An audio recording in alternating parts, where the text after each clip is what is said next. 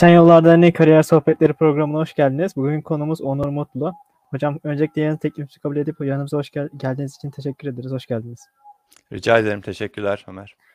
Hocam bize biraz kendinizden bahseder misiniz? Ee, Onur Mutlu kimdir? Neler yapmaktadır? Ee, tab- tabii elbette. Ee, ben e, şu anda ETH Zürich'te, e, ETH Zürich'te diyebilirsiniz buna. E, profesörüm. E, bilgisayar mühendisliği alanında çalışıyorum.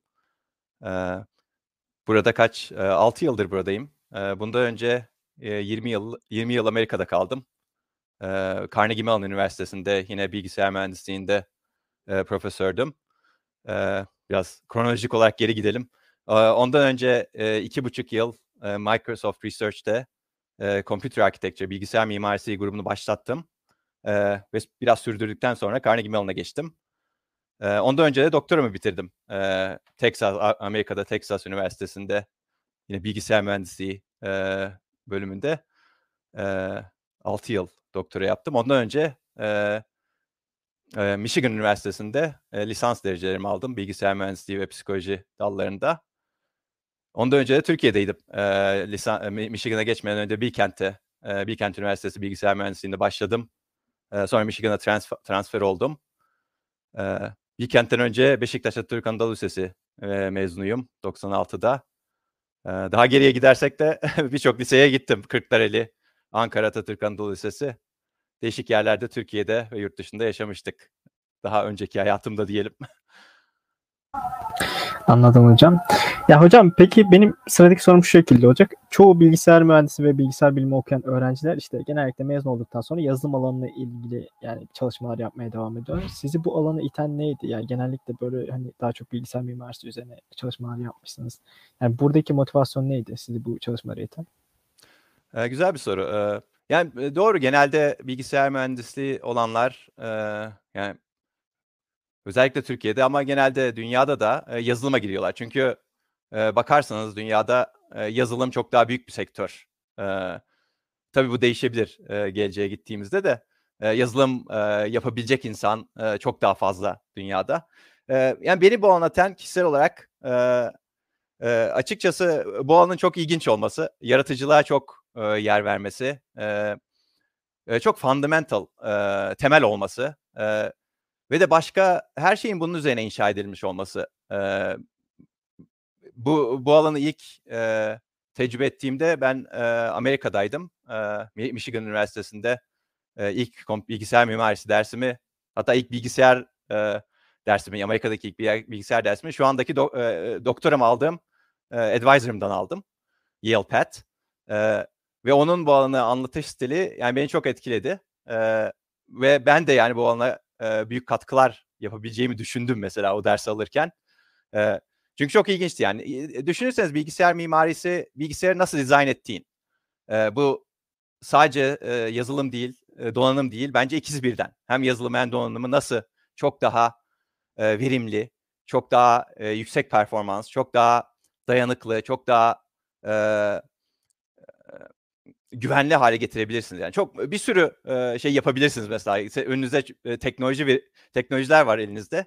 E, çok daha iyi bilgisayarı nasıl ortadan yeniden yaratabilirsiniz diye düşünebilirsiniz bunu. E, en e, en geniş şekilde bakıldığında. E, bu bana çok e, güzel geldi. Yani böyle bir şeyle uğraşmayı e, zaten istiyor e, ist- istiyordum uzun süredir ve de e, yaratıcılığa çok yer vermesi önemli. E, bir de e, bilgisayar mimari zaten ismi de mimari. E, gerçek mimariyle bence e, çok benzerlikleri de var. Mesela mimar e, e, bir mimarsanız ve elinizde e, olanak varsa çok daha değişik bir şey yaratabilirsiniz. Yani başkasının yaptığının aynısını yapmanıza gerek yok. Yani maalesef çoğu bina mesela öyle yapılıyor şu anda ama onu yapmanıza gerek yok mesela. E, fırsatınız varsa ve fırsatı yaratmışsınız mesela. Bilgisayar mimarisi de öyle. Başkasının yaptığının aynısını yapmanıza gerek yok. Çok daha değişik bir bilgisayar ortaya çıkarabilirsiniz. Komutları çok daha değişik bir şekilde işleyebilir mesela. Çok daha verimli olabilir. Ve görüyorsunuz şu anda zaten öyle şeyler yapılıyor. Belki 20 yıl önce yapılmıyordu ben çalışırken bu konuları ama şu anda bilgisayar mimarisi çok nasıl nasıl anlatayım çok e, revaçta olan bir alan. Yani insanlar çok değişik şeyler yapmaya çalışıyorlar. Bu machine learning hızlandırıcıları, çok değişik fikirler ortaya atılıyor. Artık küçük çipler yapılmıyor. İnsanlar hem küçük çipler yapıyorlar hem büyük çipler yapıyorlar. Hepsine birden bakıyorlar yani. Şu an çok değişik düşünceler geliştirilebiliyor bu konuda. Ya yani bu biraz uzattım cevabı ama değişik yönleri var bence beni etkilemesinin ve yaratıcılık diyebilirim. Son derece temel olması diyebilirim ve de çok şeyi değiştirebileceğiniz diyebilirim. Anladım hocam. Ya peki e, ya aslında bundan bahsettiniz genel olarak bilgisayar mimarisi nedir diye ama ya bu bilgisayar mimarisinde yapılan çalışmalar neden bu kadar çok önemli? Yani aslında çoğu şirket buna pek fazla önem vermiyor ama mesela Apple kendi işlemcisini yapıyor. Hani buna çok çok şey yapıyor, destek ayırıyor. Yani bu, buna neden bu kadar önem veriyorlar?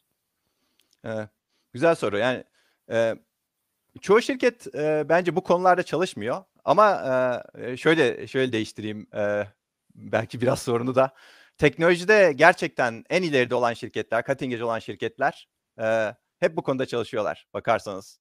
Mesela Apple e, örnek, e, Intel örnek. E, ama software şirketleri de örnek. Mesela Google kendi e, machine learning, hardware accelerator'ları geliştiriyorlar. Nasıl hızlandırabiliriz e, makine öğrenmesini, e, yapay zekayı nasıl hızlandırabiliriz? Bunu tamamen e, sistem dizayn olarak bakıyorlar e, konuya ve e, gerçekten bir şeyi tamam çok yüksek performans veya efficient, verimli olarak yapmak istiyorsanız sadece software'de yapılamıyor bun, bunlar artık. Özellikle machine learning şu anda çok çok yüksek performans isteyen bir konu. Ve şirketler gerçekten hardware'e inmek zorunda kaldılar son 10 yılda diyelim. Bir tane slide gösterebilirim aslında burada. Bir bakayım. Önceden share etmiştim. Burada mıydı o slide onu bilmiyorum açıkçası ama e, e, bir başka dosyayı share, e, şey yapabilir miyim? Paylaşabilir miyim? Tabii ki de hocam. E, bir bakalım şuradan. Burada çok slaytlarım var derslerden. E, dersler de yeni başlıyor. Slaytlara yeniden bakıyorum da. E, mesela şurada o değil. Şöyle bir şeye bakabiliriz. E, bunu görüyor musunuz? Ben göremiyorum şimdi ilginç bir şekilde. Tamam. Tamam şimdi gördüm sizin de gördüğünüzü. Yanlış yerdeyiz. Bu mesela benim Computer Architecture dersinde üzerinden geçtiğim slaytlar. Örnek olarak Şöyle bir slide bulalım. Mesela e, şu anda machine learning e, accelerate, onu hızlandırmaya çalışan e, e, şirketler neler diye bak, bakarsanız e, bu epey büyüyor. Tabii bu slide'ı bulabilirsem çok daha iyi olacak ama şu anda bulabilmiş değilim. E, e, şuna bak geçelim mesela. Mesela Tesla. E, e, Tesla normalde bir e, ara, araba, e, elektrikli araba geliştiren bir şirket. E, bunun bilgisayar mimarisiyle alakası ne diyebilirsiniz. E, ama böyle çipler yapıyor şu anda Tesla. Niye?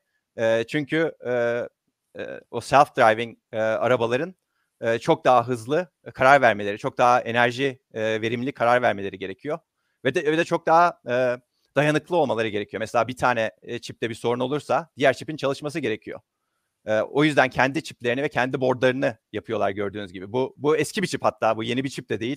2019'da e, göstermişler. Yeni çipleri mesela e, Dojo diye bir çip e, geliştirmişler. E, bu sene açıkladılar onu da. O da e, machine learning training yapıyor. Yani o data center'larda kullanılabilecek e, seviyede bir çip. Yani Tesla e, gerçekten e, araba şirketi olarak düşünebilirsiniz ama gerçekten bir teknoloji şirketi e, bu şirket. Teknolojinin en üstün, en ucunda olduğu için e, böyle şeyleri yapmak zorunda. Yoksa e, o arabayı da çalıştıramaz, e, verimli bir halde getiremez. Bu bir örnek mesela. Google e, bir başka örnek. Google 2016'dan beri kendi çiplerini yapıyor. E, e, data center'larda yine machine learning'i hızlandırmak için. Bu generation'larını da görüyorsunuz şu anda dördüncü generation'da. Bunlar epey güçlü çipler. Bakar, bakarsan bir board üzerinde bir exaflops var. Exa, exascale floating point operations. Exa zannedersem 200, 2 üzeri 60 operation. saniyede 2 üzeri 60 floating point operation yapabiliyorlar yani işlem yapabiliyorlar. Ee, buraları geçelim. Yani bütün şirketler bakarsanız e, Alibaba, Amazon, Facebook e, bunlar kendi hardware'larını, kendi çiplerini yapıyorlar ve sadece machine learning değil e, bu bu e, buna bakarsanız 2019'da machine learning üzerine çalışan e, şirketler özellikle e, bilgisayar mimarisi e, üzerine çalışan şirketler epey fazla ama 2020'de art, 21'de artmış durumda. E, neden? Çünkü application'lar e, yani programlar e, özellikle e, e, büyük e, büyük veri üzerine çalışan programlar e, bu çiplerin çok daha e, hızlı olmasını, çok daha verimli olmasını gerektiriyor ve e, açıkçası e, genelde kullanılan çipler mesela Intel veya AMD'nin yaptığı e, geleneksel olarak bilgi, bilgisayar mimar, mimarisi üzerine uğraşan şirketler Intel, AMD, son zamanlarda Nvidia, ARM onların yaptığı çipler e, biraz tersiz kalıyor. Niye? E, bu çipler genelde e, birçok programı çalıştırmak için yapılmış çipler. Ama mesela Google benim kendi programım var. Ben bunun özelliklerini biliyorum. Bu programı çok daha hızlı çalıştırabilecek, çok daha verimli çalıştırabilecek kendi çipimi yapabilirim diyor. Tesla aynısını diyor. Amazon aynısını diyor. Ee, yani bakarsanız bir sürü şirkette aynısını diyor. Ee, o yüzden şu anda bilgisayar mimarisi çok daha e, ilginç duruma gelmiş durumda. Çünkü e, general purpose dediğimiz genel birçok programı çalıştırmaya çalışan çipler yetersiz kalıyor e, bu konuda. Ve bu e, gelecekte de böyle olacak gibi gözüküyor. Çünkü şu anda e, bir şekilde algoritmalar e, kullandığımız algoritmalar ve e, yaptığımız e, ortaya çıkardığımız programlar e, çok gelişmiş durumda. Çok fazla data üretiyoruz e, ve o datayı bir şekilde e, işlememiz gerekiyor. E, o da mantıklı bir şeyler ortaya çıkarmamız gerekiyor ve bu data artıyor. E, mesela e, biyoinformatik alanına bakarsanız ben bu alanda da çalışıyorum biyoinformatik alanında, e, genom analizi alanında. E, e, genom e, genomları sequence eden makineler çok hızlılar. Yani çok fazla data alabiliyorsunuz şu anda. E, bir sürü e, insandan, bir sürü de- değişik varlıktan diyelim e, genom alıyorsunuz ama makineler yavaş kalıyor bunda. E, bunları hızlandırmak için e, özel işlemci yapmak gerekiyor. E, ve özel işlemci yaptığınızda tabii sadece e, hardware yani e, donanımla uğraşmıyorsunuz. Bu donanımın nasıl kullanılacağı da var. Çünkü yeni bir işlemci bu. Çok daha değişik bir şekilde çalışıyor. Bu donanımı şimdi e, nasıl e, yazılım bu do, e, yazılımı donanıma nasıl uygun hale getirebiliriz ve yazılım ve donanımı nasıl beraber dizayn edebiliriz sorusu ortaya çıkıyor. Yani çok ilginç e, sistem dizaynı soruları çıkıyor e, böyle şeyler yaptığınızda. E, ve bu da bence çok e, bilgisayar mimarisinin şu anda çok daha ilginç olmasının nedenlerinden biri. Anladım hocam. Tabii daha derine de girebiliriz. Başka başka tiplere de bakabiliriz ama e, sorunuzun genel cevabı bu. Anladım hocam. Teşekkür ederim cevabınız için. Ee, ya sıradaki sorum da şu şekilde.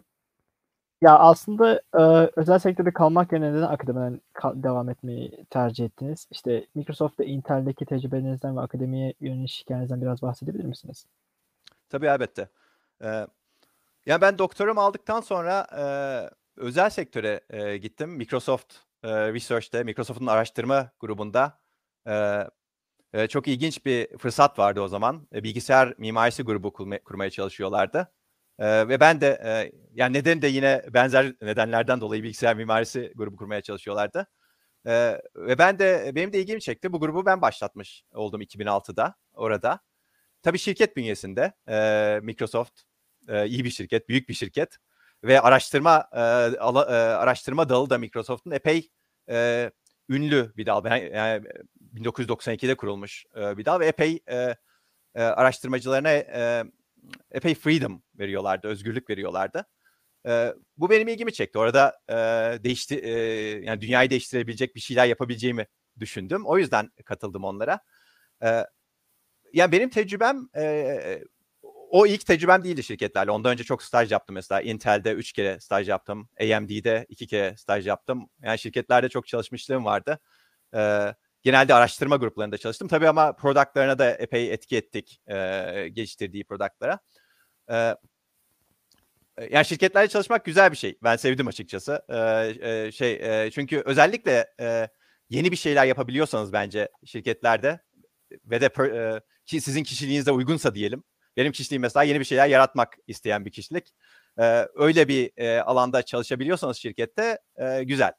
E, Microsoft'ta da öyle bir alandaydım. E, tabii ama e, şirkette çalışırsanız e, işinizi sev, sevseniz bile, çok sevseniz bile e, bazı şeyler kısıtlı. E, benim e, bakış açıma göre mesela e, bir şirkette e, araştırma dahi yapıyorsanız sonuçta bir şirkettesiniz. o şirket için çalışıyorsunuz.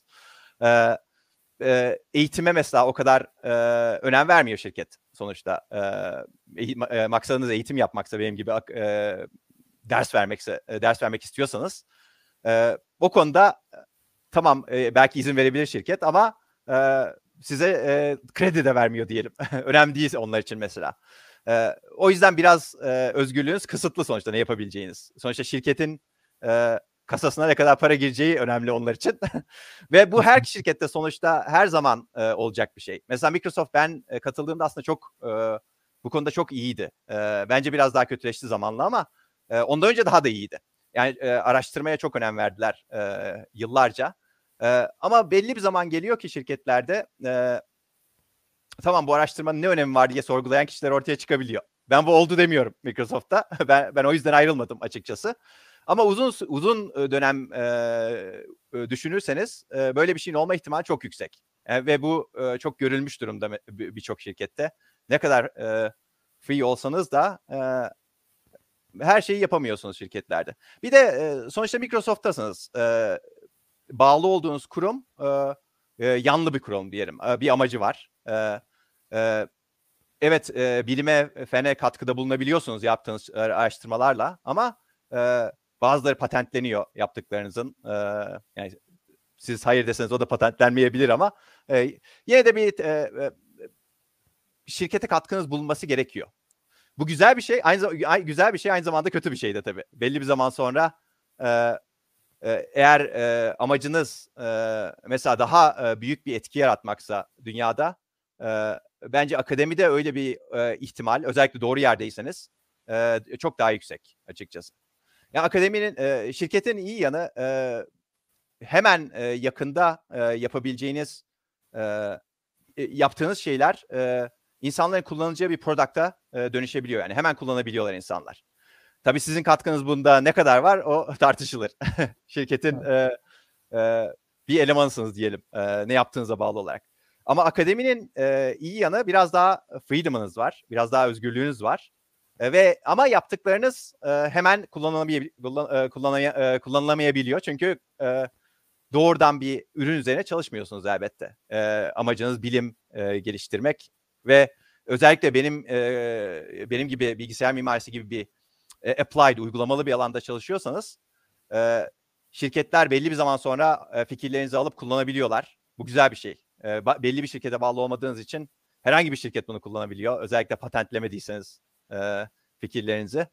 E, ya akademi bence daha e, e, uzun uzun dönemde e, daha büyük e, e, e, mutluluk getirebilir diyelim. Özellikle amacınız yeni bir şeyler e, üretmekse. Bir de ben e, eğitim benim için e, e, çok önemli. E, ders vermeyi e, zaten doktora zamanında da ders vermiş ve yeni dersler hazırlamış biri olarak e, isteyen bir insanım ve seven bir insanım. E, e, değişik e, konuları daha kolay anlatmaya çalışmak e, çalışmayı seven bir insanım.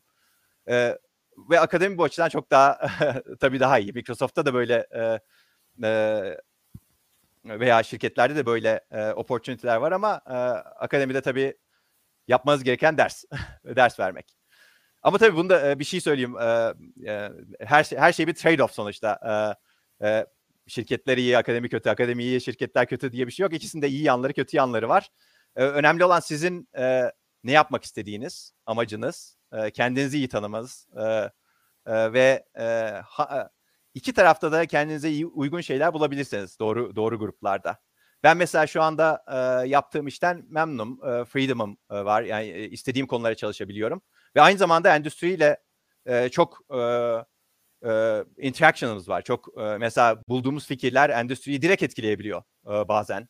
E, çünkü endüstri endüstrinin ilgisini çeken işler yapıyoruz. Ama endüstriden bağımsız işler yapıyoruz. Onlar e, e, katkıda bulunuyorlar elbette, yardım ediyorlar e, bize. Ama ondan onlardan tamamen bağımsız işler de yapıyoruz. Bazen birlikte çalışıyoruz ve birçok şirketle birlikte de çalışabiliyoruz. E, çünkü e, bir şirkete bağlı değiliz.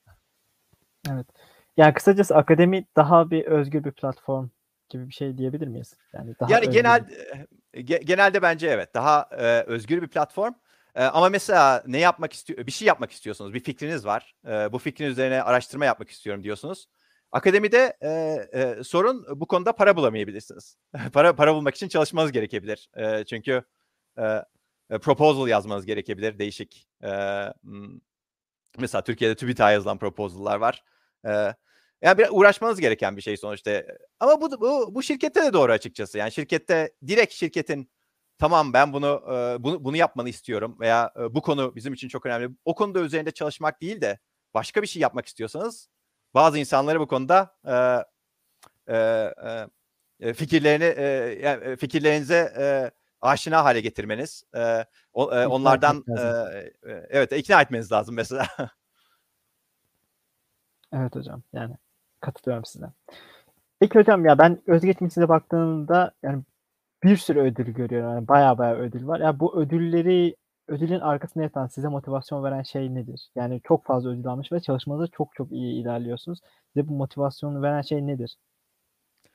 Ee, ya belki önceki e, söylediklerim e, bu buna yani biraz evet, cevap biraz, vermiş biraz, olabilir bayağı, ama evet. e, direkt düşünmek gerekirse e, yani e, bence e, yap, yap, e, yaptığımı sevmek diyebilirim. Ben, en önemlisi belki eğer e, e, bottom line diyebiliriz bu konuda. E, yaptığımı sevmek e, ve de yeni yeni bir şeyler üretmeye çalışmak. Ben e, dediğim gibi eğitim ve bilim e, beni beni çok e, ilgimi çeken şeyler. E, ve yeni bir şeyler üretmek için e, motivasyonum yüksek ve bunun için uğraşıyorum. E, o yüzden yani yaptığımı severek yapıyorum diyebiliriz. Mesela ders vermek e, e, benim için çok e, e, bazen insanlar ders vermeye gider ders vermek istemiyorum niye veriyorum bu dersi diyebilir ama bence ben her ders verdiğimde bunu bir e, şey olarak görüyorum. Yeni bir şeyler öğrenmek için bir e, fırsat olarak görüyorum ve her zaman dersimi değiştiriyorum mesela değişik bir şeyler katmaya çalışıyorum. En yeni teknolojileri e, yani teknoloji derken en yeni ortaya çıkmış e, e, bilimsel araştırmaları falan dersime katmaya çalışıyorum. Lisans derslerime de dahil. E, yani yaptığımı sevmek diyebilirim. Bilmiyorum başka başka bir şekilde mi başka bir şekilde de bir cevap mı bekliyordunuz ama daha konuşabiliriz. Yok hocam evet, evet evet evet yani önceki verdiğiniz yanıtı şey yapıyor bu kapsıyor. Ya şöyle e, Safari Group diye bir grubunuz varmış hocam sizin research grubunuz varmış. Bu araştırma grubunuzda yaptığınız çalışmalardan biraz bahsedebilir misiniz bize? E, elbette. E, yani Safari'de e, mesela burada burada bir şeyi share edebilirim. Bunu kapatayım.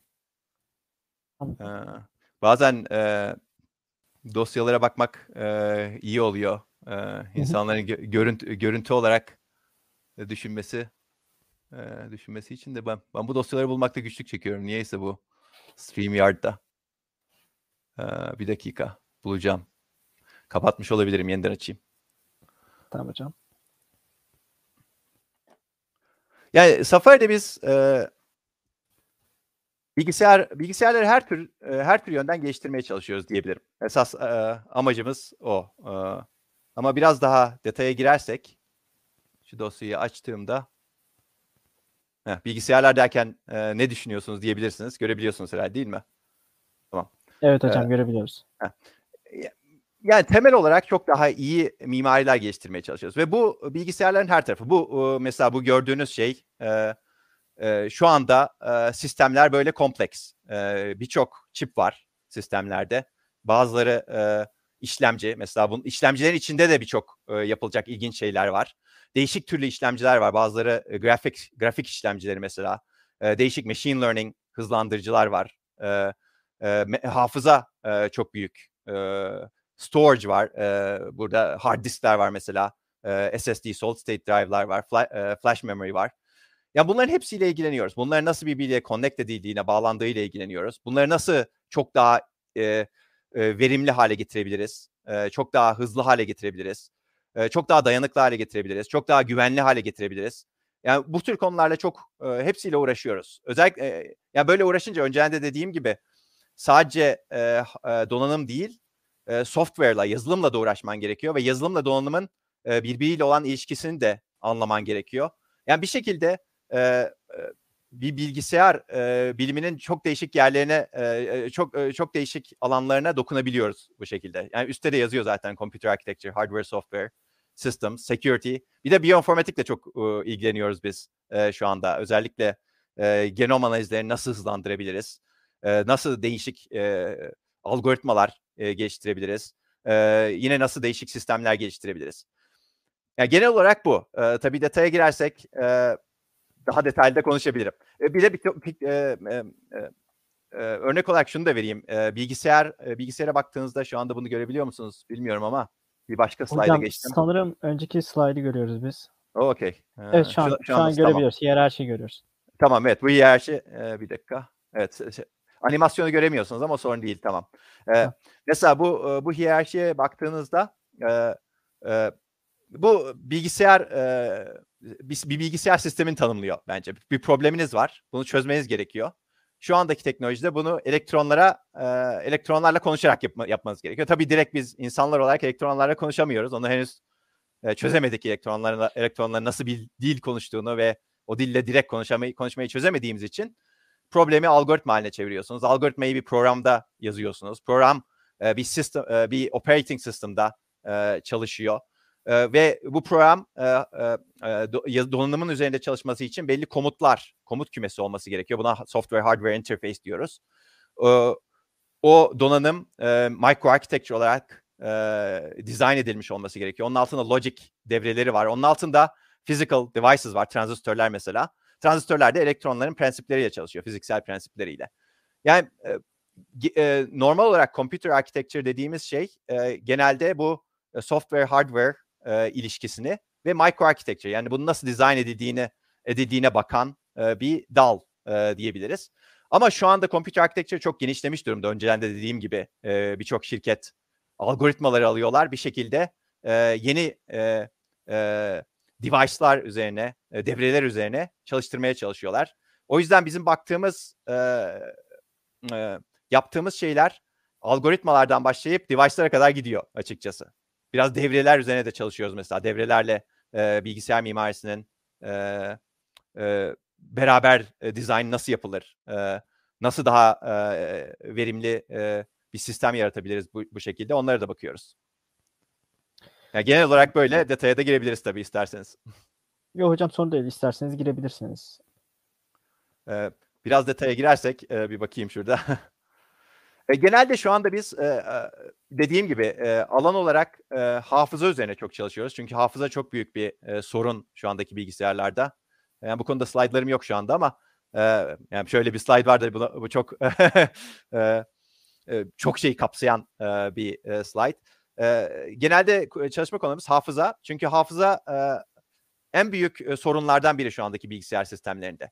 E, şu anda e, mesela bir e, işlemci yaptığınızda e, işlemciyi çok iyi yapabiliyorsunuz. Yani e, mesela e, hesaplamayı çok iyi yapabiliyor. E, çarpma, toplama, e, o tür işlemler çok kolay şu anda. E, o, o konularda inovasyon, yeni bir şeyler yapmak e, yani var. O, o tür konularda da çalışılıyor elbette. Yok diyemem, diyemem ama e, hafızaya gitmek mesela e, bir işlem işlemi yapmaktan 100 bin kat daha fazla enerji harcıyor. Bizim şu anda baktığımız hafızayı çok nasıl daha e, verimli hale getirebiliriz? Çok daha az enerji harcamasını sağlayabiliriz. Sistemi e, böyle bir durumdayken ha, yani hafızaya gitmek mesela 100 bin kat daha fazla enerji harcarken hafızaya, hafızaya da nasıl daha az gidebiliriz? Datayı, verileri nasıl daha az e, e, sistemde hareket ettirebiliriz? Bu tür konulara çok bakıyoruz. Mesela processing in memory diye bir e, e, konu var veya processing in storage. E, hafıza e, şu ana kadar e, akıllı değil. Yani orada işlem yapamıyorsunuz.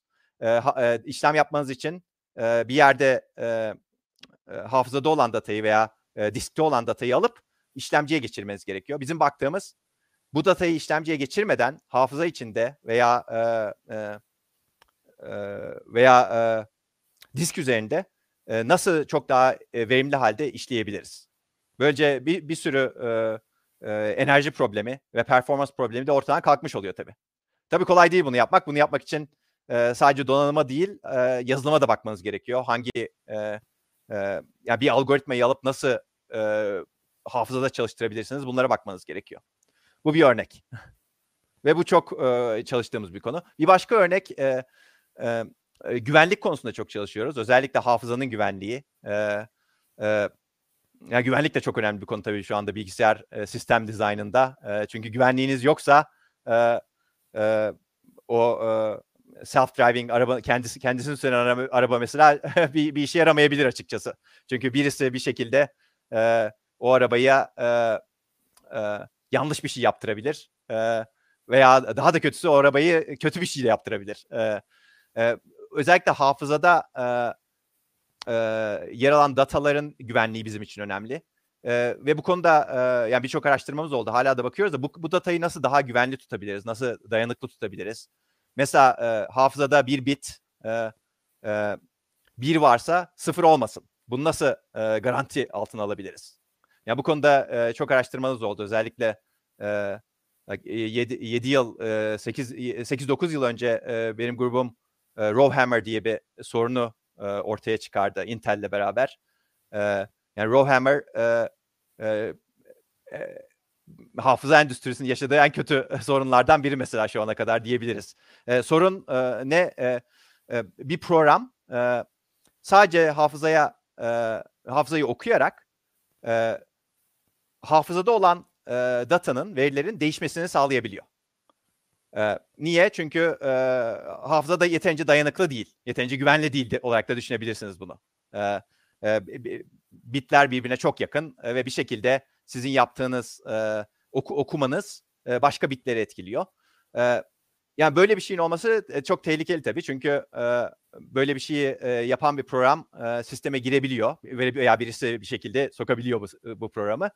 E, ve sizin güvenliğinizi tamamen e, bir, mesela bir sistemi ele geçirebiliyor e, böyle böyle bir e, sorunun olduğu sistemde.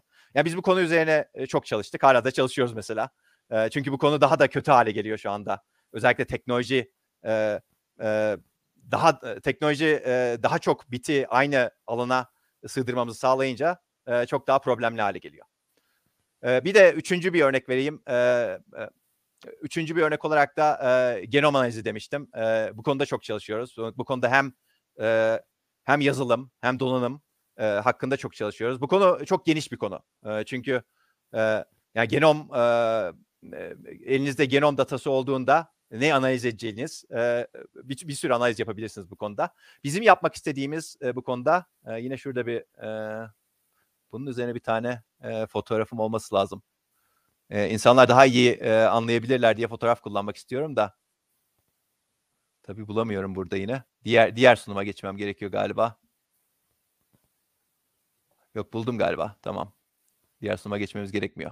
Şunu görüyorsunuz herhalde değil mi? Evet hocam görebilirim. Mesela şu e, burada bu kişinin elinde tuttuğu e, e, device şey e, bir genom analizi e, device. Küçücük gördüğünüz gibi. Eskiden bunlar dev gibiydi. E, bu buna genome sequencer e, diyoruz biz. E, Oxford Nanopore'un. E, önemli değil ama e, e, çok ucuza alabiliyorsunuz. E, ucuza derken eski şeylere göre çok ucuza. Eski makineler mesela milyon dolara alınıyordu. Bunlar bin dolara alınabiliyor. E, ve e, bu e, çok hızlı data üretebiliyor. E, data üretir derken mesela e, senin genomunu alıp e, parçalara ayırıyor e, parçalara ayırıp bu, bu e, sonra da problem e, bu parçaları nasıl yeniden yerine koyabiliriz ve bu parçaların üzerine nasıl analiz yapabiliriz? Mesela e, senin e, e, veya benim e, belli bir e, e, e, hastalığa olan veya e, ilacı olan e, yatkınlığım veya e, e, o, o ilacın bana yapabileceği etkiyi bir şekilde öğrenebiliriz. E, eğer ana, bu, bu analizi doğru yapabilirsek. Ama maalesef e, şu anda ve bizim bizim amacımız bu analizi e, e, saniyeler içinde yapabilmek. Saniyeler çok agresif olabilir ama dakikalar diyelim. Şu anda e, şu anda 2-3 e, hafta sürebiliyor mesela bu tür analizler. Bazı sofistike olan analizler. Daha da uzun sürebiliyor tabii. E, yaptığı e, sistemimize göre değişiyor. E, bizim amacımız bunu e, bir dakika içinde nasıl yapabilirsin mesela. E, tabii bu algoritmalarda uğraşmayı gerektiriyor. Bu e, yeni sistem dizaynlarıyla uğraşmayı gerektiriyor. Ya bu bu konuda çok önemli. Bu mesela gördüğünüz gibi bir çok paper'lar yazıyoruz bu konuda. İlgilenen ilgilenen arkadaşlar bu bu paper'a bakabilirler. Bir de son olarak şunu da göstereyim. O en küçük e, genome sequencing e, device'ı değil. Gördüğünüz gibi daha küçükleri de var. E, bilgisayarda yani telefonlarınıza ekleyebilirsiniz böyle şeyleri. Yani bu bu son zamanlarda daha çok yönlendiğimiz bir alan. E, yani geleneksel e, bilgisayar mimarisi bu, bu tür konulara hiç bakmıyordu. E, biz biraz başlatmış başlatmış olduk 2010'larda yaptığımız ilk çalışmalarla. Şu anda bu konulara bakan çok daha fazla e, grup var tabii.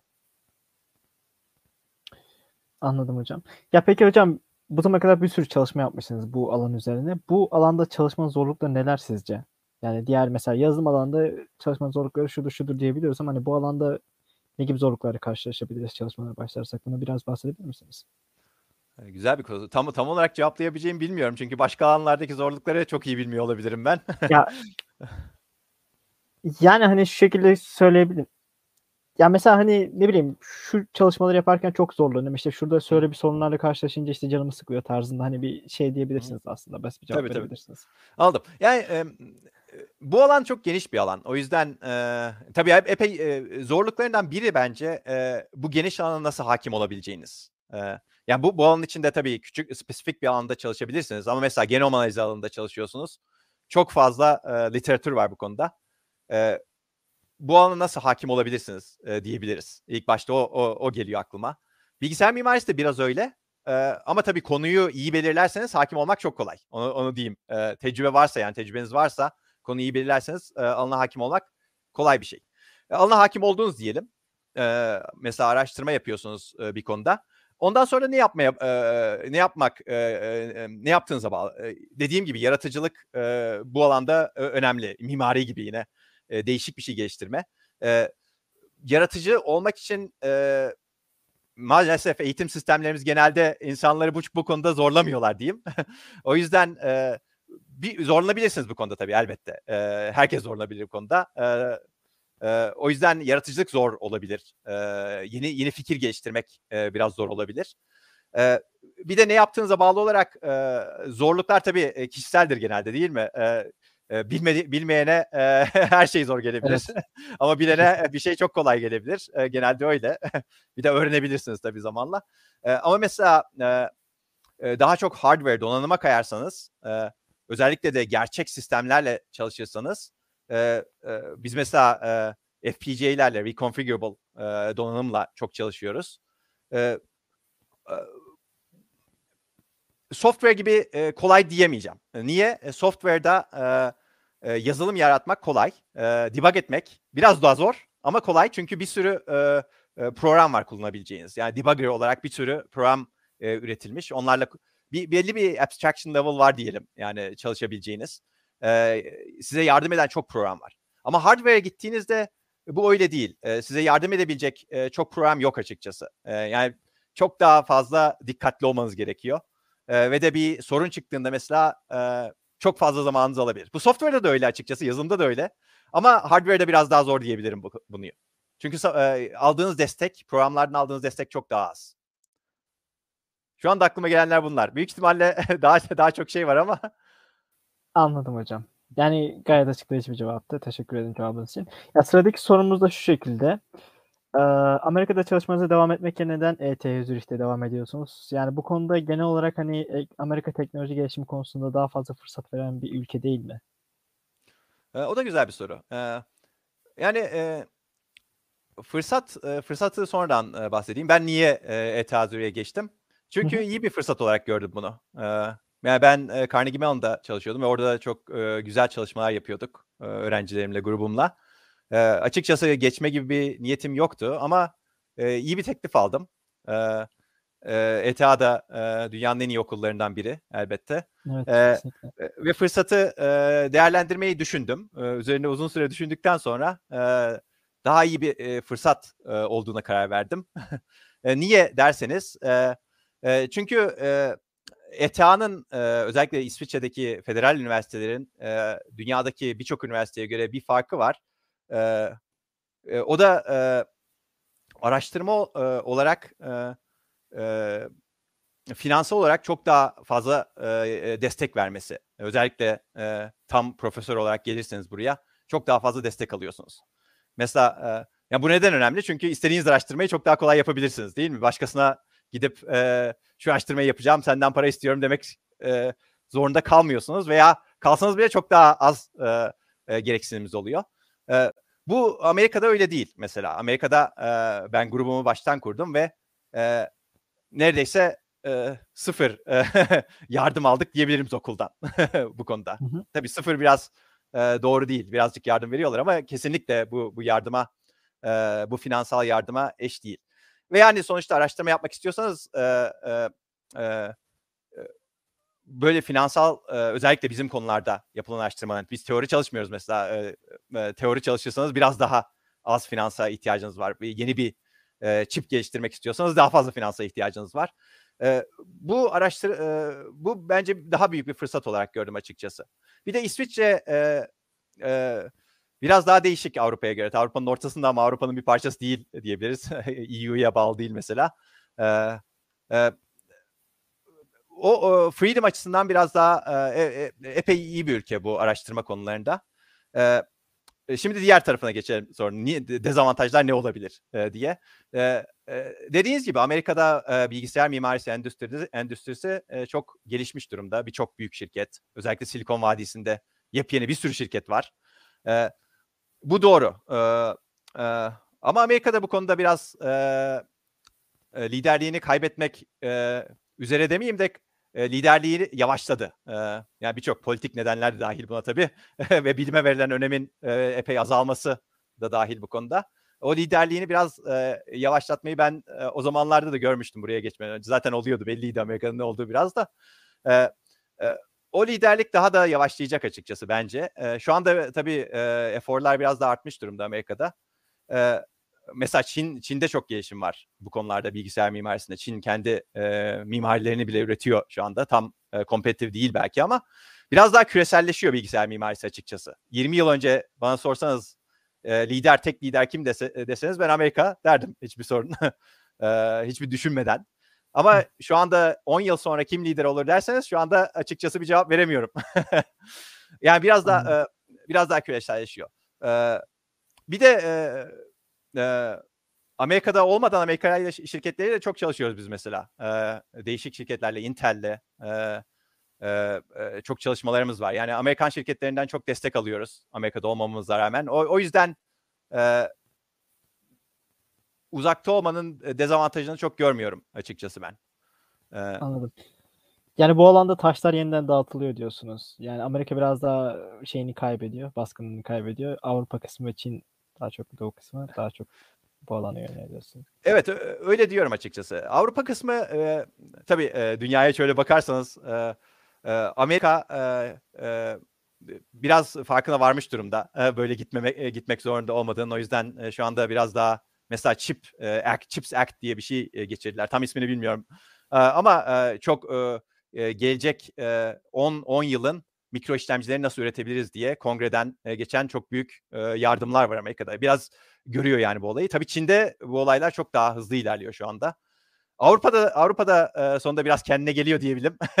Onlar da açıkçası şu anda bunların önemine vardılar. Bu özellikle bilgisayar mimarisinin ve çip çip yapımının önemine vardılar. Onlar da e, e, katılmaya çalışacaklar. Biraz daha geriden de olsa diyelim. Avrupa'da e, e, yani Amerika liderdi derken Avrupa'da da tabii e, şirketler vardı yani hiç yoktu değil. E, mesela Philips vardı şu anda çok bir şey yapmıyorlar. E, STM, ST Microelectronics vardı şu anda çok bir şey yapmıyorlar. Biraz e, bu konulara yatır, ne kadar yatırım yaparsanız, ne kadar önem verirseniz, bilime ne kadar önem verirseniz o şekilde gelişir. Yani e, taşlar oynuyor açıkçası ve evet. e, değişik ülkeler değişik şeyler yaratabilirler. Ya bu konuyla ilgili bir chatten bir sorumuz gelmiş. Bu konuyla ilgili Türkiye için ne düşünüyorsunuz? Yani potansiyel bir ülke bu. Potansiyel bir ülke mi bu alanda gelişmek için? Yani bilgisayar mimarisi alanında mı özellikle? Evet. Yani e, güzel bir soru. Yani Türkiye e, Türkiye'de e, insan potansiyeli çok yüksek bence. E, insanlar e, yani e, çok e, akıllı insanlarımız var. E, sizin gibi mesela öğrenciler e, çok şey yapmak isteyen insanlar var. E, o açıdan çok büyük bir pozitif tabii bu. Bilgisayar mimarisi e, maalesef Türkiye'de çok e, e, popüler bir alan değil. E, endüstrinin olmamasından kaynaklanan, e, yatırım yapılmamasından kaynaklanan, hocaların olmamasından kaynaklanan değişik nedenleri var tabii bunun. Tabii hocalarımız var, çok iyi hocalarımız var da bunlar elle bir elin parmaklarıyla sayılır e, e, sayıda hocalarımız var. O yüzden bilgisayar mimarisi zayıf şu anda Türkiye'de açıkçası. E, gelişebilir mi? Gelişebilir. E, tabii e, bilime önem verilmesi lazım. Ben bu konuyu çok iyi görmüyorum Türkiye'de şu anda. Bilime çok büyük önem verilmiyor açıkçası. E, o e, o büyük bir sorun açıkçası. Her yani sadece bilgisayar mimarisi için değil, e, bir ülke için genelde çok büyük bir sorun. E, bilmiyorum yani gelecekte ne olur bilinmez tabii de. E, Anladım hocam. İnsan potansiyeli bence e, insan potansiyeli bence Türkiye'de çok kötü kullanılıyor açıkçası. Yani insan değer verilmiyor. Evet biraz haklısınız. Yani çok evet. fazla insan yurt dışına kaçıyor. Yani ülkede olsalar muhteşem şahlanma olacak ama. Neyse evet ona, ona, ona açıkçası katılıyorum. Yani tabii eğitim sistemi de e, yani en azından benim dışarıdan gördüğüm kadarıyla son zamanlarda e, epey zayıfladı. E, ben oralardayken mesela eğitim sistemimiz çok güçlü diyebilirdim. e, şu anda uzaktan bilmiyorum siz de e, sizin de düşünceleriniz vardı tabii bu konuda da evet, e, bir şekilde zayıflamış durumda görüyorum ben. O, o tabii evet. gelecek için çok iyi değil. O evet, insan hocam. potansiyeli de etkileyecek sonuçta. Çok daha kötü yerlere gidebilir tabii bu. Evet hocam. İnşallah öyle olmaz. Hocam Bence biraz da biraz da akademiden kaçıp da ya böyle daha çok güncel sorunlara üzerine odaklanmak istiyorum ben. Ya bir hocam da bunu söylemişti bana aslında. Sorum şu şekilde. Transform transformatörlerin keşfiyle insanlık için yeni bir kapı açıldı. Şu an ise neredeyse transformatörün bu 3 nanometreye kadar ulaşmış durumda. Hı hı. Yani bu anlama şu anlama geliyor. Bu hani 5-6 atomla bir transistör yapılıyor şu anda. Aynı alana düşen transistör sayısı gittikçe artıyor ve belli bir süre sonra bu durum kilitlenecek gibi duruyor. Sizce bu durum daha fazla transistör kullanmak için elektronik cihazlarda boyut yükselmesi mi yani scale edilmesine mi sonuçlanacak? Yoksa elektrik ve bilgisayar alanında yeni bir kapı mı açılacak? Yani transistörün icat edilmesi gibi. Güzel bir soru. Ee, yani biz buna Moore's Law diyoruz. Ee, Moore's Law, Moore'un kuralı, Moore Intel'in, Intel'in kurucularından biri. Ee, yani her e, iki senede bir diyelim e, transistörlerin iki e, iki kat arttığını gösteren bir law. Tam tam iki sene değil aslında. E, pro, e, neredeyse iki sene diyelim. E, ve artıyor. Bunlar hala artıyor. E, şu anda e, transistörleri ama tabii belli bir limiti var sonuçta. E, fiziksel bir limiti var değil mi? E, bir, bir alana evet. sığdırabileceğiniz transistör sayısının. Ve bu e, e, bu insanları düşündürüyor tabii. E, Birçok insanı düşündürüyor. Hatta e, bu bu e, e, şu andaki e, yayınımızdan 3 3 saat 4 saat kadar önce ben bir e, toplantı e, ben bir e, konferansta sunum yapıyordum. E, konferansın adı da Moore's Law'dan sonra ne olacak? Moore's Beyond Moore's Law diye bir konferanstı. E, yani bu, bu konuda insanlar çok düşünüyorlar. E, ne olacak? E, güzel bir soru. Tabii e, burada birçok insan bunda e, çalışıyor bunun e, e, ne olacak diye. E, bence e, Law biraz daha devam edecek. E, biraz daha e, e, sıkacağız limonu diyelim. bir şekilde daha fazla transistör yap, e, e, koyacağız. E, daha fazla transistör koyamazsak e, ve ha, e, şu anda da gördüğünüz gibi e, başka alanlar çok daha önemli hale gelecek. Mesela bilgisayar mimarisi. Şu anda bilgisayar mimarisinin e, çok önemli bir hale gelmesi sadece e, e, hmm, kullandığımız programlar değil, data değil. Aynı zamanda Moore's Law'un biraz daha yavaşlamış olması. Yani bir transistörden yeterince verim alamıyoruz şu anda. Ee, ama yeterince verimi bilgisayarı biraz daha değişik bir şekilde dizayn ederek, değişik bir şekilde düzenleyerek alabiliriz. Bir transistörden aldığımız verimi nasıl maximize edebiliriz e, diye bir düşünce var.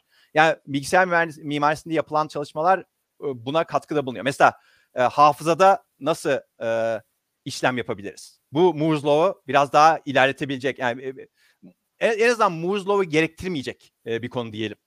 Çünkü Moore's Law e, bize e, veya, veya transistörlerin çok fazla hale gelmesi işlemlerin daha hızlı yapılmasını sağladı. Evet daha çok işlemin yapılmasını sağladı. Ama e, hafıza çok büyük bir e, problem dediğim gibi. E, bilgisayar mimarisinde yapılacağımız çalışmalar mu, e, bu e, transistörlerin artıp artmamasına çok bakmıyor mesela şu anda. Çok daha değişik şekillerde düşünebilirsiniz sistemi.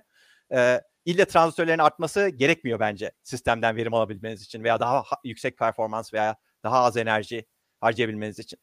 E, bir başka e, şeyde yine e, bir şeyi paylaşayım ben buradan. E, çünkü yine görsel olarak görmek bunu iyi olacak gibi diye düşünüyorum ben. Tabii slide'ı bulabilirsem. Nedense bu slide'ları bulmakta biraz güçlük çekiyorum bugün. Ha, yine diğerinde pardon. Ee, şuradan share screen. Bu arada insanlar da biraz dinlenebilir herhalde.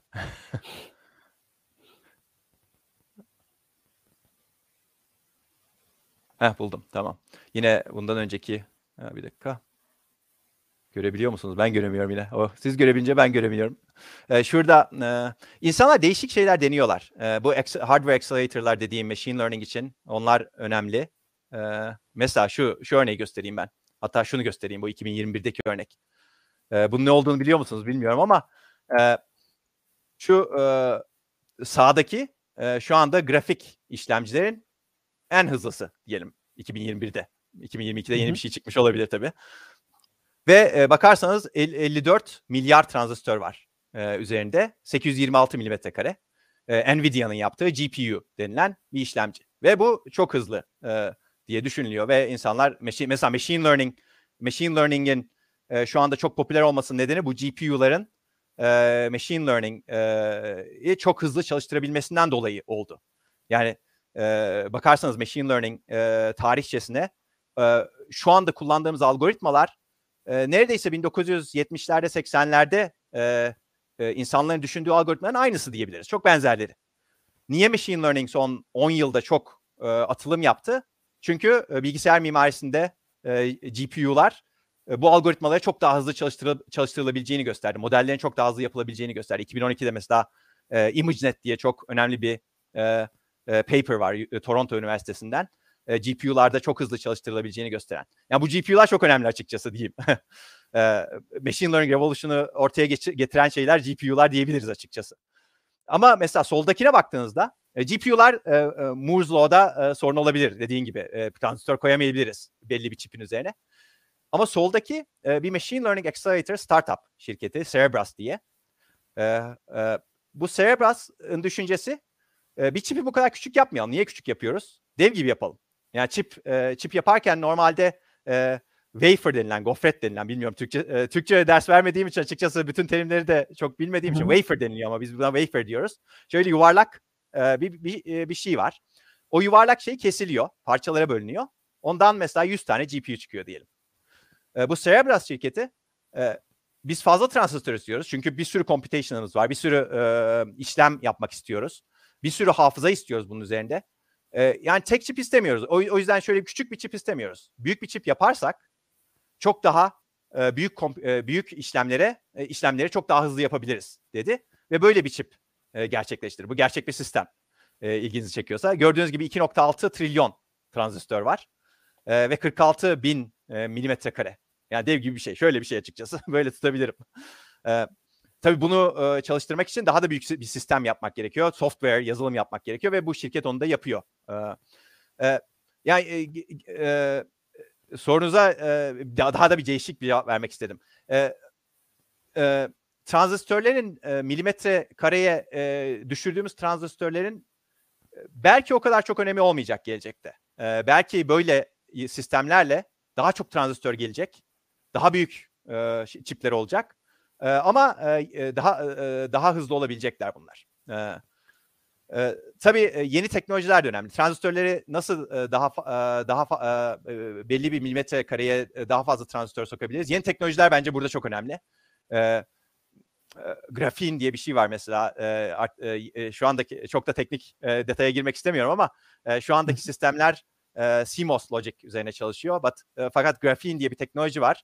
O teknolojide çok daha küçük e, transistörler yaratılabiliyor. E, bu başarılı olursa, manufacturing'i başarılı olursa e, yine e, Moore's Law devam edebilir mesela. E, bir de e, e, bir başka e, fotoğraf daha göstereyim. Yine fotoğraflarla iyi- olabilir diye düşünüyorum bu ama tabii bulabilirsem yine. E, e, şu ana kadar düşünülen e, çipler e, iki boyutlu. Üç boyuta da geçilebilir. Üç boyutlu çipler yaratılabilir ve bu şu anda olmak üzere e, diyebiliriz. E, tabii ben yine bulamıyorum gibi e, aradığımı. Belki şurada bulacağım. Okey. Ee, bulamadım diye. Başkasına geçeyim şöyle. Çünkü burada fotoğrafı göstermek yine önemli çünkü e, e, ben görsel olarak düşünen bir insanım genelde. E, Başkalarının da bundan yararlanabileceğini e, düşünüyorum. E, tabii bulsam daha iyi. Ha, bu şu an şunu bakalım. Çünkü bu sabah bahsettiğim konulardan biriydi bu açıkçası. E, şöyle yaparsak hızlıca görebiliyorsunuz değil mi? Evet hocam evet. Ha, örnek olarak şunu gösterebiliriz. Mesela e, şu e, fotoğrafa bakarsanız burada e, 5 tane e, layer var. 5 tane kat var diyelim. E, yani bir tane kat olacağına 3 e, boyutlu giderseniz 5 tane kat yaratabiliyorsunuz. Bu 5 kat e, çipi bir şekilde birbirine bağlayabiliyorsunuz. Buna three dimensional teknoloji diyor. E, hafıza da olabilir, logic de olabilir. Yani e, ve bu teknoloji şu anda gelişme aşamasında. Bu teknoloji gelişirse gördüğünüz gibi e, iki boyutlu e, bir e, bir e, e, alana e, transistörleri sığdırmaktan çıkmış oluyoruz. Üç, üç boyutlu bir alana çık, e, sığdırabiliyoruz. Yani çok daha fazla transistör sığdırabilir e, bu alana. Transistörler büyüyebilir de e, öyle bir öyle bir e, düşünce vardı e, sorunuzda. Transistörleri daha da büyük hale getirebiliriz elbette böyle bir şey yaparsak. Yine daha fazla transistörümüz olur ama. E, üç boyutlu bir çip yaratabilirsek. Bilmiyorum bu e, mantıklı oldu mu? Evet hocam. Ya şöyle aslında bu soru şeyden aklıma gelmiş benim. Bir ders çıkışında bir hocam bahsetmişti bu sorudan. Sonunda da şu şekilde ek- eklemişti. Hani artık bildiğimiz elektronik yeni bir boyuta geçip kuantum bilgisayarlara geçmemiz gerekecek diye bir düşünce Hı-hı. fikrini belirtmişti sonunda. Yani bilmiyorum bu ne kadar doğru. Yani sizin yorumlarınızdan harici olarak bu şekilde bir şey de söylemişti. Tabii tabii. Yani, yeni o kuantum mesela yeni teknolojilerden biri. E, derim. Ben grafinden bahsettim. Grafin e, based computing'den ama kuantum e, da yeni teknolojilerden biri. E, benim düşüncem kuantum hakkında yani kuantum hakkında kesinlikle expert e, değilim ben ama e, hı hı. bildiğim kadarıyla kuantum e, bazı algoritmalarda çok ilginç. Çok daha hızlı çalıştırabiliyor. Mesela Shor's factoring algoritm vardır e, ilginç olarak. E, ama genel algoritmalarda o kadar e, başarısı yok e, gibi gözüküyor. Yani e, bu açıdan baktığımızda kuantum e, bana specialized accelerator olarak gözüküyor. Yani bir bazı programları çok iyi çalıştırabilecek ama genel olarak programları çok e, iyi çalıştıramayacak e, bir teknoloji olarak gözüküyor şu anda. Ama e, derseniz e, gelecekte e, önemli olacak mı? Bence olacak açıkçası. Gelecekte insanlar yeni algoritmaları çalıştırmayı bulacaklar belki. Belki çalıştıramayacaklar her şeyi. Büyük ihtimalle ben öyle düşünüyorum mesela. Bir, her şeyi çalıştıramayacaklarını düşünüyorum kuantum üzerinde. Ama kuantumun gelecekteki sistemlerin bir parçası olacak bence. Grafin de olacak bence. E, üç, e, e, üç boyutlu e, işlemcilerin üst üste konulması da olacak bence. yani Anladım. gelecek bence epey e, heterojen olacak. Şu anda evet. zaten görüyoruz bu heterojenliği de çok daha heterojen olacak gelecekte. Teknolojiler de heterojen olacak. Anladım. Ya gelecek üzerine konuşurken biraz daha şu, ya şu soruyu da sorabilirim aslında size. Ben merak ediyorum. Sizce gelecek bilgisayarın evrimleşmesi nasıl olacak? Çünkü hani ilk bilgisayar makine bilgisayardı. Hani sonrasında elektronik bilgisayarlar çıktı ortaya. Sonrasında nasıl bir şey olacak? Sizin bu konu hakkında düşünceleriniz neler? Yani güzel bir soru. yani e, bence elektronik devam edecek yani elektronik olarak devam edeceğiz bilgisayarlara ama elektroniğin değişik şekilleri de var. Mesela dijital bilgisayarlar e, çok uzun süre e, e, en çok kullanılan bilgisayarlar. Ama şu anda mesela analoga geri dönüş var biraz. Analog e, şekilde e, nasıl çalıştırabiliriz bilgisayarları, daha daha verimli nasıl hale getirebiliriz? E, o e, o olmaya devam edecek bence. Bence e, yani yani makineye geri dönmeyeceğiz açıkçası ama microelectronic me- mechanical system üzerine çalışanlar da var elbette. Onda bir parçası olabilir de e, e, e elektroniğin elektronik yine büyük bir parça olacak. Ama e, dediğim gibi yeni yeni modellere de bakmak lazım. Mesela e, şu anda e, dizayn ettiğimiz bilgisayarlar e, her şeyi bir Central Processing Unit dediğimiz CPU'da yapıyorlar. GPU da buna benzer bir örnek. Gelecekte bence e, çok daha e, e, e, özelleşmiş bilgisayarlar olacak. Değişik işleri yapabilecek küçük mesela accelerator'lar, hızlandırıcılar olacak. E, bazıları görmeyi yapacak, bazıları e, me, bilmiyorum belki e, değişik e, şeyleri detect edecek. E, e, yayaları detect edecek mesela e, bir arabada. E, yani çok daha e, özelleşmiş bilgisayarlar olacağı kesin gibi gözüküyor ben, bana şu anda. E, daha ileriye bakarsak e, tabii bunlar çok daha spekülatif. E, yeni te, daha da yeni teknolojiler olabilir mesela e, biraz e, biyolojik e, prensiplere dayalı e, hücrelerle e, e, e, işlem yapmak e, üzerine çalışan e, insanlar var dünyada. Tabii şu anda bunlar e, biraz e, science fiction olarak gözüküyor. Gözüküyor da 20 yıl, 30 yıl sonra e, ne olur bilemeyiz. Mesela hücrelerle e, çalışan bir bilgisayar olabilir. E, onu bilmiyoruz. E, e, şu anda çok yavaş mesela onlar ama çok e, az enerji harcıyorlar yavaş olmaları rağmen. E, neuromorphic computing e, buna benzer bir şey. Yine hücrelerle çalışan e, veya e, e, yine hafızayla işlemcileri bir, araya getiren e, değişik alanlar var. Kimyasal e, e, reaksiyonlarla çalışan e, bilgisayarlar yapılmaya çalışılıyor. Yine e, bunlar e, çok erken zamanlarda. E, o da ilginç bir şey olabilir. E, yani kesin bir şey söylemek zor ama şu anda elektronik çok e, güçlü e, ve de elektronikte ne yapabileceğimizi biliyoruz ama 20-30 yıl sonra bu biyolojik ve kimyasal e, yani gerçekten kimyasal pre- prensipler üzerine çalışan, e, kimyasal reaksiyonlar üzerine çalışan bilgisayarlar belki başarılı olabilirler. Ve güzel e, bilgisayar mimarisinin güzel bir yanı da bu tür olaylara bakabiliyorsunuz. E, e, ilginizi çeken mesela bu gerçekten kimyasal prensipler üzerine çalışan, kimyasal reaksiyonlarla çalışan e, bir bilgisayarı nasıl yaratabilir miyim? E, derseniz e, bilgisayar mimarisi açısından çok ilginç şeyler olabilir. Sadece kuantum değil demek istediğim.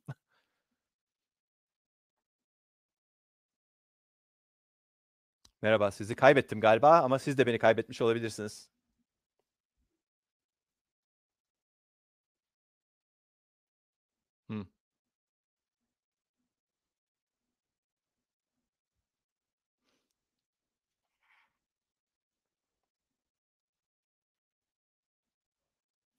Evet, biraz. Ömer orada mısın?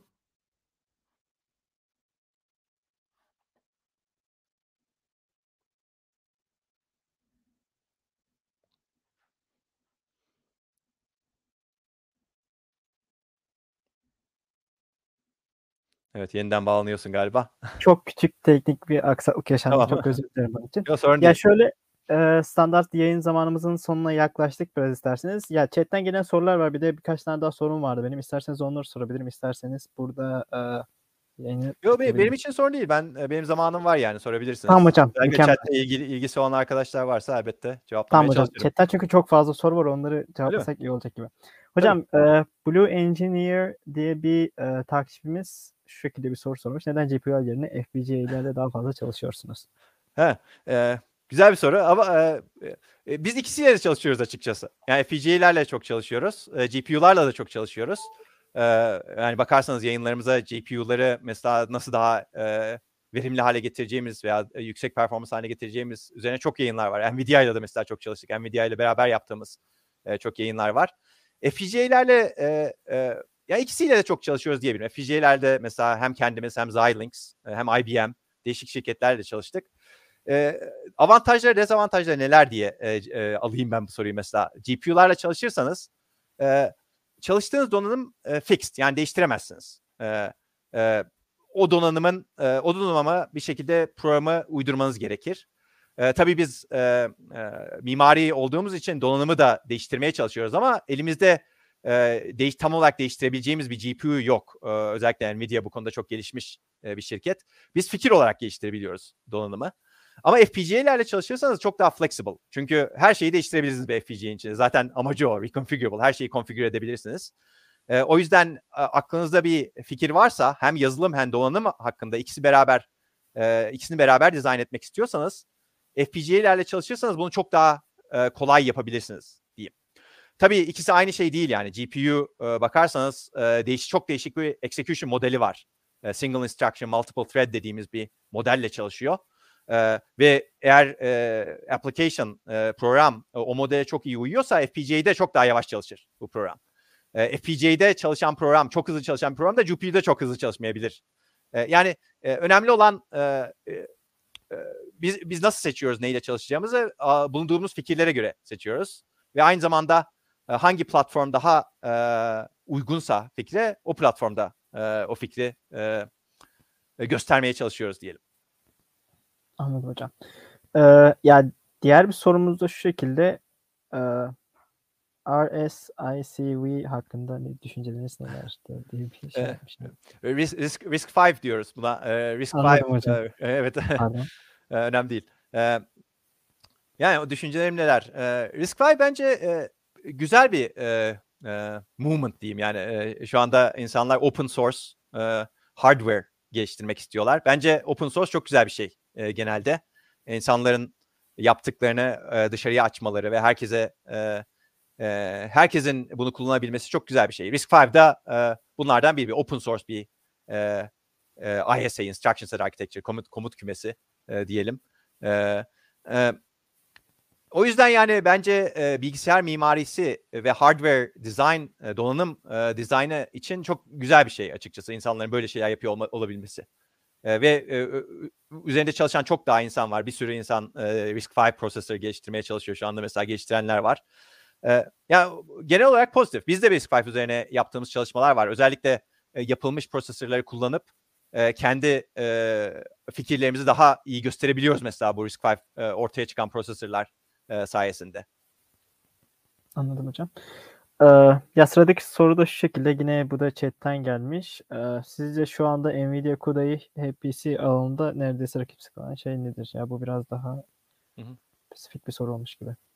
Ee, evet. E, sorun değil yani. E, Nvidia e, CUDA e, yani Nvidia'nın e, GPU'ları çok e, güçlü. E, en en güçlü parallel e, paralel, e, paralel processing engine diyebiliriz. E, yani HPC, High Performance Computing zaten e, e, genelde işleme dayalı. Par- e, parallel processing e, programları nasıl çalıştırabiliriz? Mesela bir e, çok önemli e, bir scientific simulation'ı nasıl yapabiliriz? HPC programları genelde bu tür e, programlar. E, çok e, hızlı e, e, işlem yapmaya ve birçok işlemi çok hızlı yapmaya dayanıyorlar ve GPU'lar bu konuda çok iyiler. Niye? E, çünkü e, içlerinde e, çok fazla e, işlemci var e, diyelim. Yani mesela bir Nvidia GPU'ya baktığınızda 30 bin tane thread çalıştırabiliyorsunuz üzerinde. E, hatta daha fazla şu anda beni son, son rakamları söylemiyor olabilirim açıkçası. E, bunu yapabilen başka bir bilgisayar açıkçası e, a, aynı e, e, aynı hızda ve verimlilikte yapabilen başka bir bilgisayar şu anda yok. En, en azından genel olarak diyeyim. E, ama mesela e, amacın sadece machine learning hızlandırmaksa Nvidia GPU'lardan daha hızlı e, accelerator'lar var şu anda bence. Nvidia GPU'lar çok iyi. Bu konuda da çok iyi. Çünkü özellikle Tensor Core diye bir şey e, geliştirdiler son zamanlarda bunu e, e, o, o, o konuda daha da hızlandırdılar machine learning'i ama e, bu konuda tam olarak e, e, özelleşmiş değiller. E, ama par- paralel programlarda çok iyiler. O yüzden e, HPC'de şu anda e, bilmiyorum rakipsizler mi? Onu ona ona kesin e, bir şey demeyeyim ama çok iyiler. Yani birçok mesela supercomputer dünyadaki birçok süper supercomputer Nvidia GPU'lar sayesinde e, en üst sıralarda.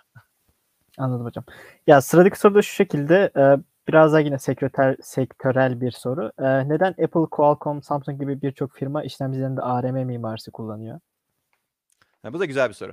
E, niye? Niye? E, e, yani açıkçası e, bu bir e, business decision diyebiliriz. Yani e, amaçları para, para yakmak bu şirketlerin. E, ve e, bir şey e, e, yani Intel'e bağlı kalabilirler. E, Intel'e bağlı kalınca e, Intel'in kurallarıyla çalışmak zorundalar. E, ve Apple e, Apple'da bunu gördük zaten. Apple e, Intel evet. e, işlemcilerini çok kullandı. Yıllar boyu kullandı. Önce kendi işlemcilerini e, PowerPC'yi kullanmaya çalıştı. Sonra Intel'e geçtiler e, akıllı bir şekilde. Ama sonra kendi işlemcilerini yapmaya başladılar. Niye? E, bir Intel'e bağlı kalmak istemiyorlar. İki e, e, kendi e, e, sistemlerini çok daha iyi biliyorlar ve kendi sistemlerine uygun bir işlemciyi çok daha iyi geliştirebileceklerine inanıyorlar ve bence bu e, doğru açıkçası. E, hardware, software, co-design çok iyi yapabilen bir şirket Apple şu anda kendi işlemcileriyle. E, tabii niye x86 kullanmadılar mesela kendi işlemcilerini yapabilirken yine diyebilirsiniz.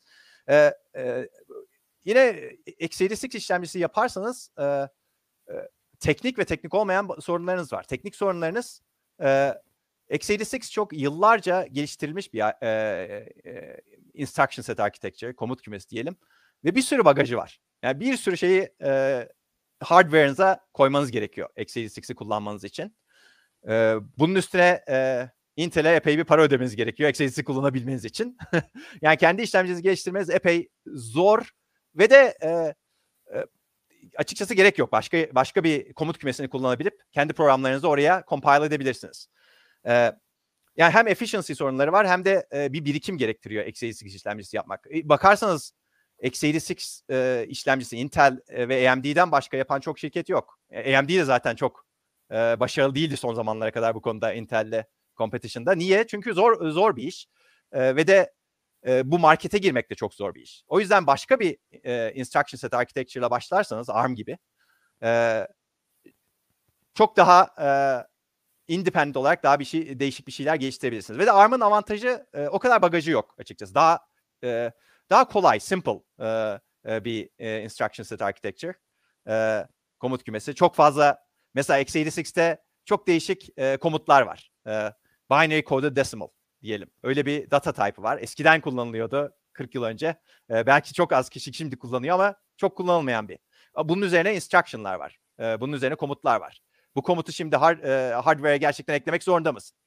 Bence değilsin yani genelde. Çünkü kimse kullanmıyor diyebiliriz. Özellikle kendi programlarını biliyorsan ARM'ı kullan.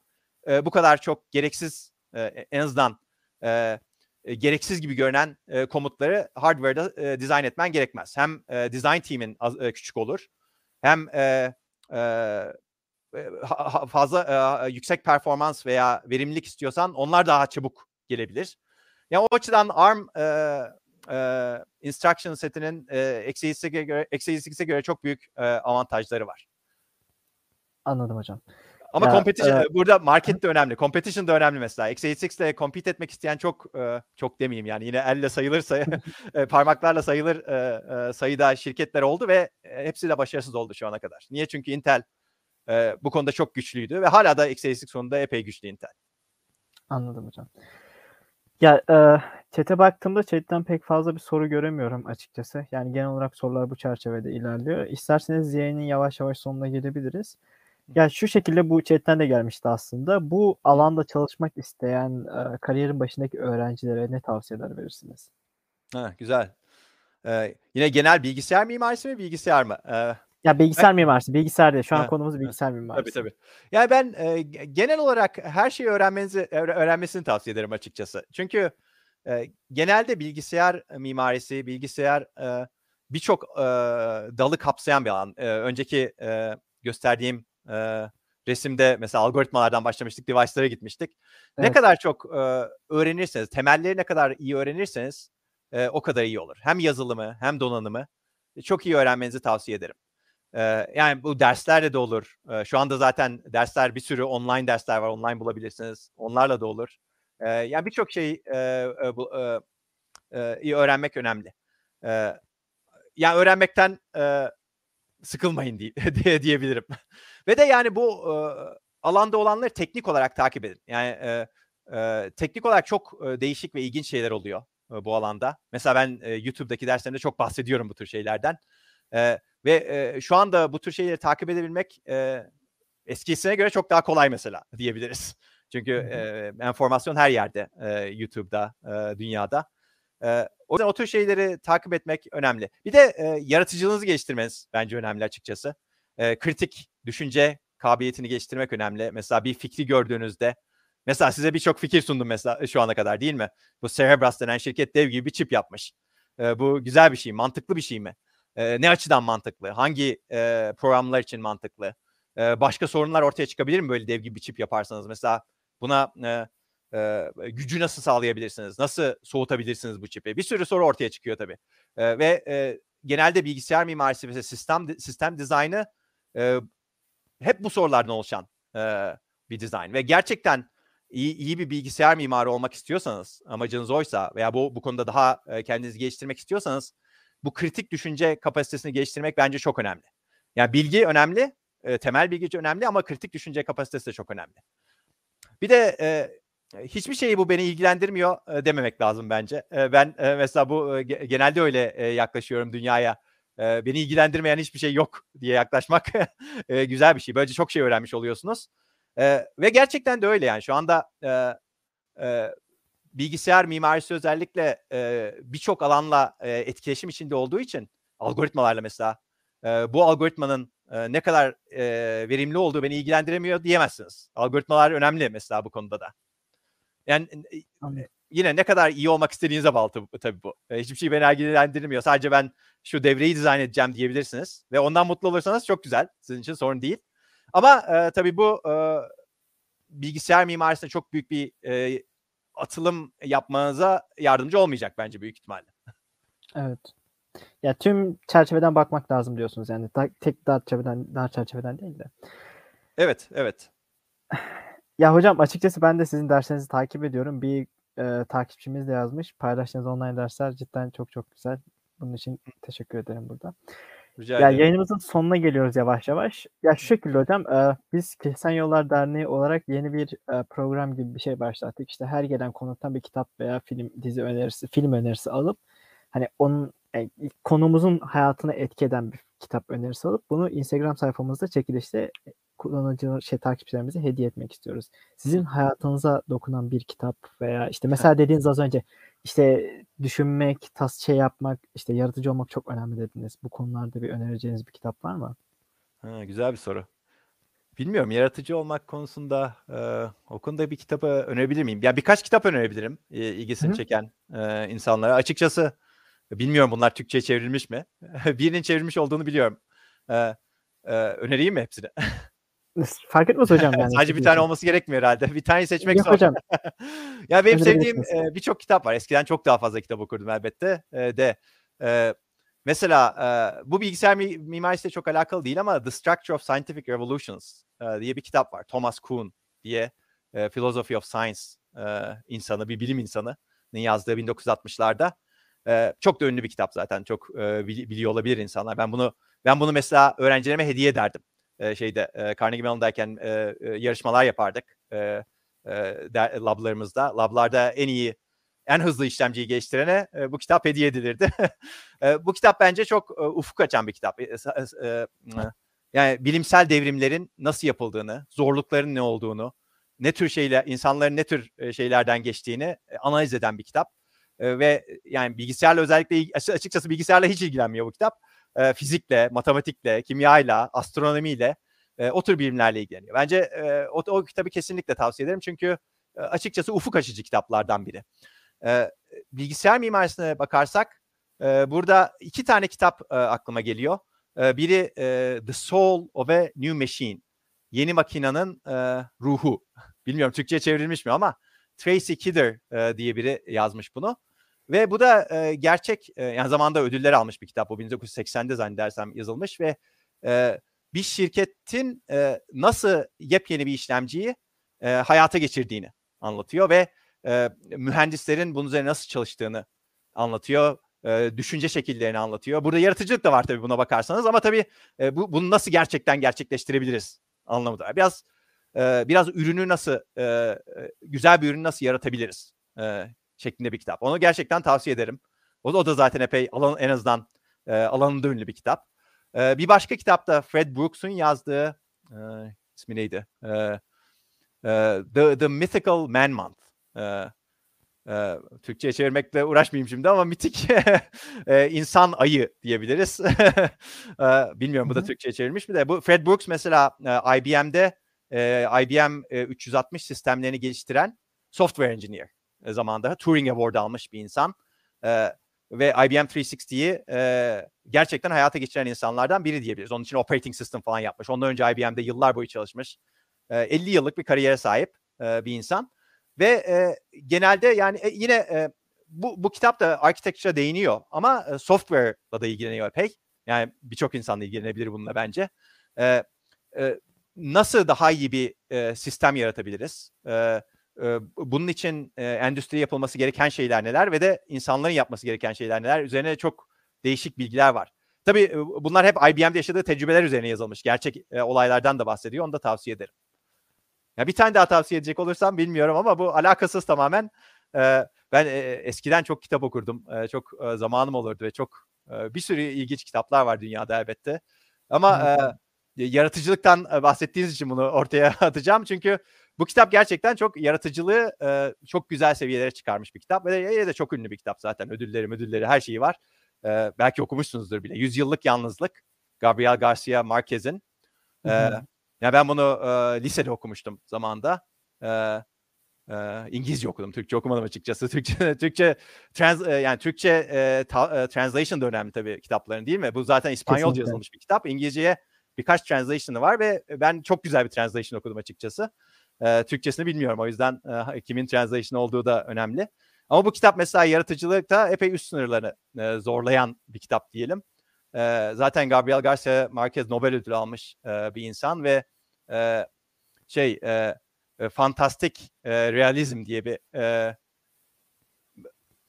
akımı e, yani kendisi direkt ben böyle bir akım ortaya çıkarıyorum diyerek değil de yaptığı ürünlerle ortaya çıkarmış e, bir e, bir insan. Yani o e, onu çok tavsiye ederim açıkçası. Yani herkes okuyabilir bunu. Bu bilgisayarla ilgilenmeyen herkes de okuyabilir.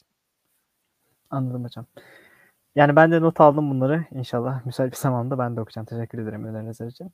Ya yayınımız bu şekildeydi. Genel olarak e, bu şekilde sorularda. Başka bir soru var mı? Bakayım chatten.